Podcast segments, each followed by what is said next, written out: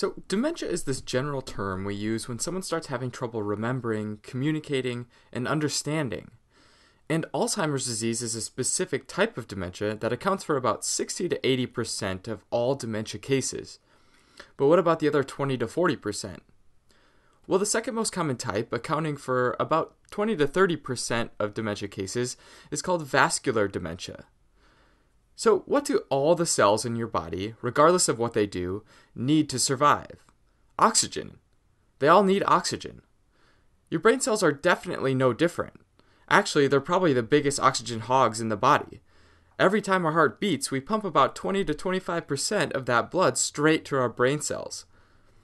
Since there are so many brain cells, or neurons, that need so much oxygen, you can imagine that the brain is especially vulnerable and sensitive to a lack in blood flow. So when they don't get that oxygen, or get less of it, they can be damaged or even start to die off. So, if, for example, your cells in your temporal lobe don't get enough oxygen and start to die off, it's going to be more difficult to remember things and form new memories, because that's the area of your brain that controls those things. And so, this is why we call it vascular dementia, where the vascular part refers to the blood supply and the blood vessels supplying the brain. If there's any lack in blood flow to the brain as a result of a lowered blood supply, then loss of brain cells can follow and loss of certain mental functions. With vascular dementia, changes in thinking skills can happen suddenly, following some sort of sudden damage from a major stroke, maybe, which is an interruption in the blood supply to the brain. Also, though, changes in thinking skills can come about gradually due to minor strokes or as small vessels supplying the brain become blocked, leading to more progressive damage.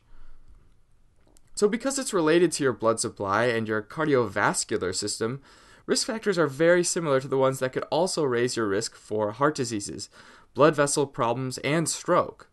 Some of these are things like smoking, high blood pressure, lack of exercise, obesity, and an unhealthy diet. Alright, so that's the second most common type of dementia. The third most common type is called dementia with Lewy bodies, and this accounts for about 10 to 25% of all dementia cases.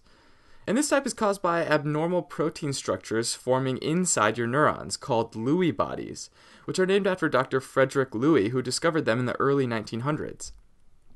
Now, these Lewy bodies are actually accumulated bits of a protein called alpha synuclein, and you can find these guys hanging out in your brain cells or your neurons. These alpha synuclein proteins are found widely throughout the brain, but their exact function isn't fully understood yet. One thing we do know is that when your cells can't properly process these proteins, they start to accumulate and sort of build up, forming these Lewy bodies, and ultimately end up damaging the cell. Symptoms of Lewy body dementia include problems with thinking and memory, movements and trembling, hallucinations, and even physically acting out dreams like sleepwalking, talking, or sleep kicking. Similarly to Alzheimer's, scientists have yet to figure out what the direct and specific cause for this buildup of Lewy bodies is, and research remains ongoing.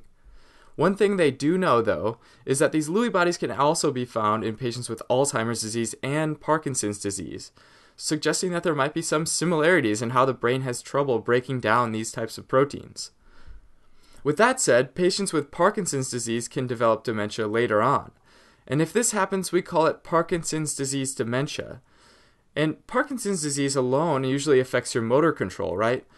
With this type of dementia, the Parkinson's disease has progressed to a point where it started affecting mental functions in addition to your motor functions. Now, another type of dementia is frontotemporal dementia, which used to be called Pick's disease. And this type involves damage to the neurons that are specifically located in the frontal and temporal lobes of the brain. And when these neurons are damaged, things specific to those regions become affected, right? Like spatial orientation in the frontal lobe, or problems with speech from damage to the temporal lobe. Now, dementia in general can also be caused or brought about by other factors that result in some kind of cumulative damage to your brain. For example, the toxic effects of alcohol in brain cells through alcohol misuse can damage brain tissue. Or repeated head injuries like those sustained by professional boxers or football players, and we're talking both American football and soccer, can seriously damage brain tissue over time. And it's also not uncommon for there to be more than one type of dementia present. For example, you could have Alzheimer's disease, but also have vascular dementia as well.